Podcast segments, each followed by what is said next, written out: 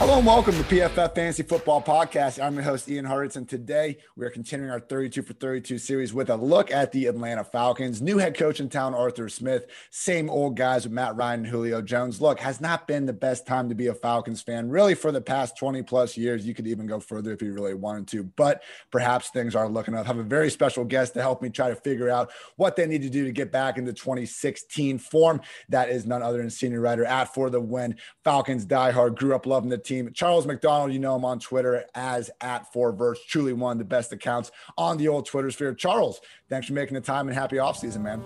Yeah, thanks. For, yeah, we're almost here to the offseason. It's, it's been a long, long season, and uh, I, I'm ready to take a quick break before we dive back into free agency and draft stuff. But thanks for having me on.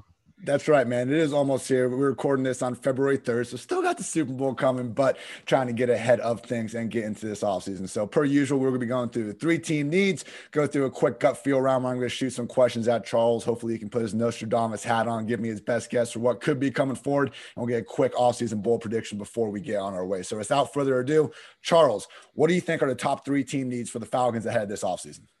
Uh, well, like every year, it seems they definitely need more juice on the edge. Uh, Dante Fowler, who they signed last year, was banged up uh, in, in out of the lineup for most of the season, but when he was in, uh, he didn't really do much of anything. Uh, and Raheem Morris, the interim coach last year, even spoke on that, where uh, he said that Dante Fowler's production was basically non-existent and disappointing. So uh, they need more from him, and they probably need to add a guy across from him. They also need help at safety because Keanu Neal's a free agent, Ricardo Allen's a free agent, and based on their cap situation, they're you know about thirty million dollars over the cap right now. It's going to be hard to uh, bring either one of those guys back. So I'm not really sure how you attack that, but uh, that's a position they need to improve. And also running back. Uh, you know, it, it seems like just yesterday they were roasting teams with Devonta Freeman and Tevin Coleman, but uh, both those guys have moved on to different spots in their career. Uh, the Todd Gurley signing last year didn't really work out outside of him being a just a goal line hammer at times. So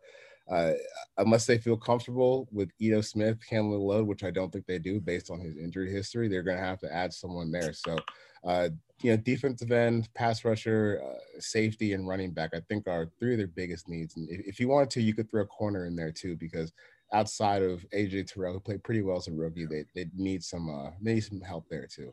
Yeah. Now I know my company seemingly every time there's a run play, we have to yell that running backs don't matter, and it gets very annoying. And I get that, but I think you're right, man. Because like Todd Gurley and Brian Hill being unrestricted here, like no offense to Ito Smith, but we got to do something to add some juice here. I mean, I don't think that was really necessarily all on Gurley last year. It wasn't great. Yeah.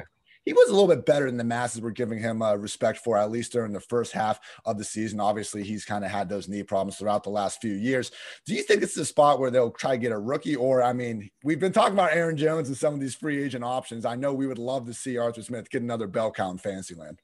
Yeah, I, I think they're going to have to go with the draft route just because they don't really have any cash. And uh, I, I think if you're starting a spot where you're you're thirty million dollars over the cap, and, you know, another bad part about where the Falcons are right now is that they're thirty million dollars over the cap and they only have thirty players in the roster right now. So uh, I don't really think that this is a team that can afford to pay a running back in free agency. I, I think they're just going to have to roll the dice uh, in the draft and hope to find uh, maybe an undrafted gem or maybe someone. If there's a guy like late in August who still hasn't found a team, maybe they can sign a, a, a running back then. But I would I would be pretty pretty disappointed if they decide to spend their their small resources on on a free agent running back this year. Man, this salary cap, I feel like there's always a way around it. I mean, we've seen the Chiefs just do freaking miracles with it. But yeah, to be already under thirty million under, and to your point, only have thirty players signed, not great. And as you as you brought up with the secondary and the pass rush, obviously have problems to address with the pass defense. So, you know, we're going the running back in the draft. But between that, between finding someone to compliment Dante Fowler or perhaps getting a number two corner, replacing Keanu Neal, would you rather, you know, hopefully both, but either or secondary or pass rush, which one would you prioritize? Uh, I think I'll go secondary just because of, uh, the, the depth there scares me a little yeah. bit. Uh, and they've invested some on the defensive line. And I guess if you're a believer that Dante Fowler can still play, and if he's still on the team next year, if he's not a cap casualty, uh, which is very possible this offseason, uh, then ho- hopefully you th- that, that you hope that they can just get that back in order. But the secondary actually does need some bodies and they need some talent. So uh, I think secondary is a bigger concern there. Yeah, hopefully A J Terrell can take a leap forward. But uh, to your point, yeah, need some more out of Dante Fowler. And that takes us right into the gut feel round. Again, we're recording this on February third. Hopefully no major news breaks. Uh, you know, Charles and I are doing our best to stay on top of all of that. So please forgive us if uh, something crazy happens between now and publication. But just want to get his thoughts at this point in time. And let's start on that defense because, again, this cap situation is just awful. And just looking at the twenty twenty-one cap hits, Grady Jarrett, Dante Fowler, Deion Jones, Ricardo Allen, all these guys are carrying hits of at least eight million. You seem to already hint that Fowler could be on his way out sooner rather than later. Any of, the, any of these other guys, Jarrett, Jones, and Allen, do you think could maybe be, you know, cap casualties or just traded because you need to save money somewhere at some point? I think I, I, I'm, Jones and Jarrett are going to be safe just because I, I don't think that those are guys you regret paying. Yeah. Uh, but Ricardo Allen, just when you look at how much they could save, I, I think that he seems like almost a guarantee to get cut. Uh, which is why I mentioned him as like a free agent uh, earlier. Uh, so, you know, you're going to lose the veteran leadership with him, but, you know, like I said, you you got to find a way to get under. Maybe they can bring him back uh, on a cheaper deal, but uh, maybe Dean Pease also wants to try to figure out how to bring his own guys into the defense too that he's going to be building down in Atlanta. So uh, it, it it's it's going to take a lot of work for them to figure out how to do this, and unfortunately, you know, they're not the only team that has this problem because uh, the uh, the cap got crushed due to coronavirus. It hasn't been, I don't think it's been announced yet, but I think it's uh, going to be in between like one hundred eighty and one hundred eighty-five million, which is way down from where it was uh, just a year ago. So, uh, so I don't I don't envy uh, the job that uh, Terry Fontenot and Uh, his his cap guys are going to have to do this offseason, but hey, that's why they get paid and I don't. Man, a little bit off topic here, but why does the N F L have a salary cap? I've I've brought this up before. I hate it because we got to attack these running backs anytime someone's good. Now, okay, yeah, when we have this fixed amount of salary cap, I get it. You don't want to devote a ton of money to the running back position, but if some owner wants to spend billions of dollars on his team, I don't know why they shouldn't be able to. Let all these players go get played. People bring up, oh, well, they will turn to Major League Baseball. There's been more champions in baseball in the last twenty years than the football. Do you have any overarching thoughts on the salary cap? I know it's kind of out of left field, but get rid of it. Yes, thank you. Uh, because, and my response is like, there are people, oh, you know, uh, so and so, or, or like they'll turn to where the Yankees are winning every year. Dude, Tom Brady's about to hit his tenth. Like there, there's no real parity in the N F L. Like before Brady went to the N F C, like the only quarterbacks who have made the, the Super Bowl on the A F C side were Peyton Manning, Ben Roethlisberger, and Tom Brady, and then one year of Joe Flacco. Like, it, it, it, like we need to get over the parity stuff. Uh, so, uh, it, well, I guess before M- the Mahomes era started, I guess it was all Manning, Roethlisberger, Brady, and then the one year of Joe Flacco. So it, it, it's just, I feel like the salary cap is just a way for the owners to keep some more money in their own pocket. But like, you know, like Jerry Jones, he he would love for there not to be a salary cap because yeah. He doesn't care. Like he'll pay whatever it takes to get the best team. Uh, and if your owner can't afford it, the team to compete with the other owners, then he should sell his team. Yeah. And and that's how I feel about that. But we I don't think we need a salary cap at all. Uh, and I think that people are conditioned to thinking that it saves parity when we've seen like the same people win every single year for the past twenty years. Like, yeah, the current system is not creating enough parity. So let's try the one that maybe gets the players more money. I don't know. Crazy, yeah, yeah. crazy concept. But all right, back on the Falcons. So I think we pretty much established by now that the defense, It's, they just don't really have enough resources to probably get markedly better from last year this year. Maybe they get, you know, some turnover luck and positive aggression and all that, but we're going to need to score a lot of points. Obviously that starts with Matt Ryan. N F L Network's uh, Tom Pelissero said that he and Julio are not going anywhere. Have some reports coming out with the potential trade after that Stafford uh, extravaganza. We're talking about everybody, but Matt Ryan, he'll be thirty-six in May. Hasn't replicated, you know, the magical twenty sixteen season, but he's still anyone's idea of a, above average to even great Q B still. I mean, they would be leaving twenty-six and a half million in dead cap if they cut him after this season. Do you see yeah. Matt Ryan going anywhere for the next three years? Uh, maybe it, it depends on what they do in the draft. And I think that them taking a quarterback at four is very realistic. And depending on who they take at four, I think decides like how long Matt Ryan is going to be here. Like twenty twenty-one, obviously safe. And I, I think that anyone who thought that he was going to be playing elsewhere would like, just take two seconds to look at his his page on the over the cap, and yeah. you would see that. He ain't going anywhere, and it would be hard to trade him to a new team not just on the cap, but also based on his production last year, which I don't think was like entirely his fault, because Derek Carter was not great at calling plays. Julio Jones is banged up. Like I'm not, I, I'm not someone who believes that the Matt Ryan book is completely done yet. But like, like if if like let's say they get into the draft and Justin Fields is there for, and they take him. You sit Justin Fields for a year. It's kind of hard to just justify him being on the bench for two years. Now, if you take someone like Trey Lance, that's an easier sell, I think, to Uh, the fan base. We say, hey, we'll, we'll let this guy sit for two years, let Ryan ride it out, and then uh, we'll give Lance the keys whenever that's done. So uh, I wouldn't be surprised for Ryan to play two or three more years here, but uh, you know, once you get past this season is when you start like having, you know, real earnest conversations about, all right, when is when is this thing up? Because uh, you know, Matt Matt spoke to uh, the media today, and he said he was like, if they drafted the quarterback, he would be open to uh, like being a figure for that that player and uh, helping them throughout the early portions of their career. So I, I think that that'd be – at least he's willing – it's something he's willing to do, and it'd be a good spot for him. It's not like he's going to, you know, throw a hissy fit if they draft a, a quarterback or four or anything. But uh, I, I think the type of player they drafted for will tell you a lot about how long they see Matt Ryan's future with the team. That's a good point. Yeah, I mean, I mean, it seems like a situation where we talk every year, hey, this team should trade down. But in the Falcons' case, I mean, they're truly more than one player away. They don't have the cap room to exactly right. upgrade. It does seem like they should trade down if at all possible. Yeah, yeah, it, it's it's tough because you don't know when you're going to be here again at the fourth pick, and in a in a in a draft where, you know, I see four legitimate potential starting quarterbacks down the road. Uh, I think it, it it makes sense to take one if you're a team with a thirty-six-year-old quarterback, as good as Matt Ryan's been in his career. But like you said, like it, it, it will be hard to be upset if the Falcons decide to trade down, because the, the fourth pick in a four-quarterback draft, uh, pretty sure that the Dolphins aren't going to take one at three. Uh, so you, you can drive up a lot of interest for that fourth pick and then trade back and, and get still get a premium player, maybe not a quarterback, and then fill in some extra holes on your roster and really go for it uh, for the twenty twenty-one season if you think that you can build a team that that quickly to get back into the playoffs, which, you know, if Arthur Smith is as good as a play caller as I think he is, then I don't think that getting back to the playoffs is impossible for the Falcons this year.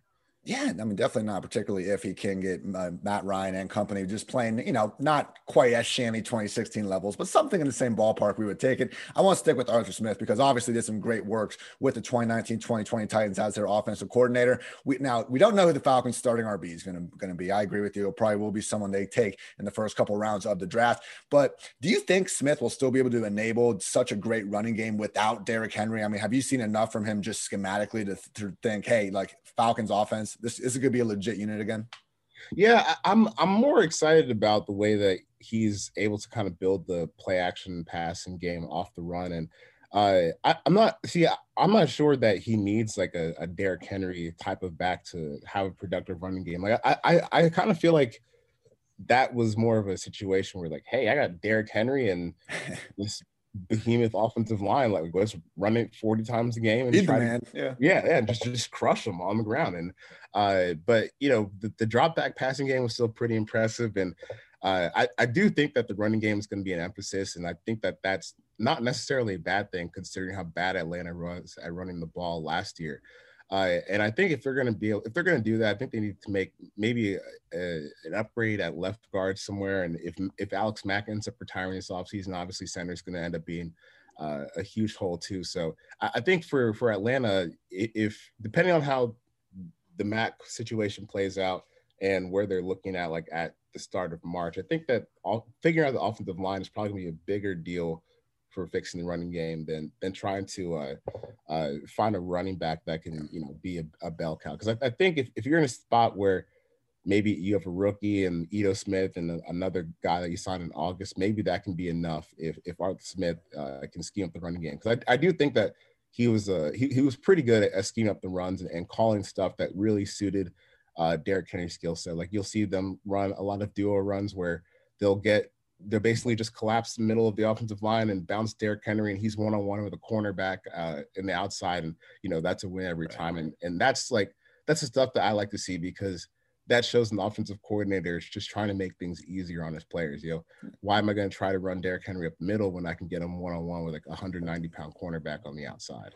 crazy uh, concept for sure. It's good to see uh, Arthur going through with that. And yeah, I mean, I understand why teams don't want to give their starting running back three hundred plus carries, but you know, in fantasy land, we are always looking for that three down workhorse that can get twenty plus touches per game. It will certainly, you know, be a good idea of if they have one of those guys or not based on the running back they end up with. But good to hear that, you know, we should at least have an improvement in the passing game compared to what we were looking at before. Want to stay on that because Julio Jones, look, he's been anyone's idea of a top five, if not top one wide receiver, pretty much the past decade. He was still awesome last year. He was just banged up pretty much ever since that Cowboys game in week two. He turned, he turns thirty-two in a week, February eighth. Happy birthday, Julio, as we're, as this is live now, it's your birthday. So congrats.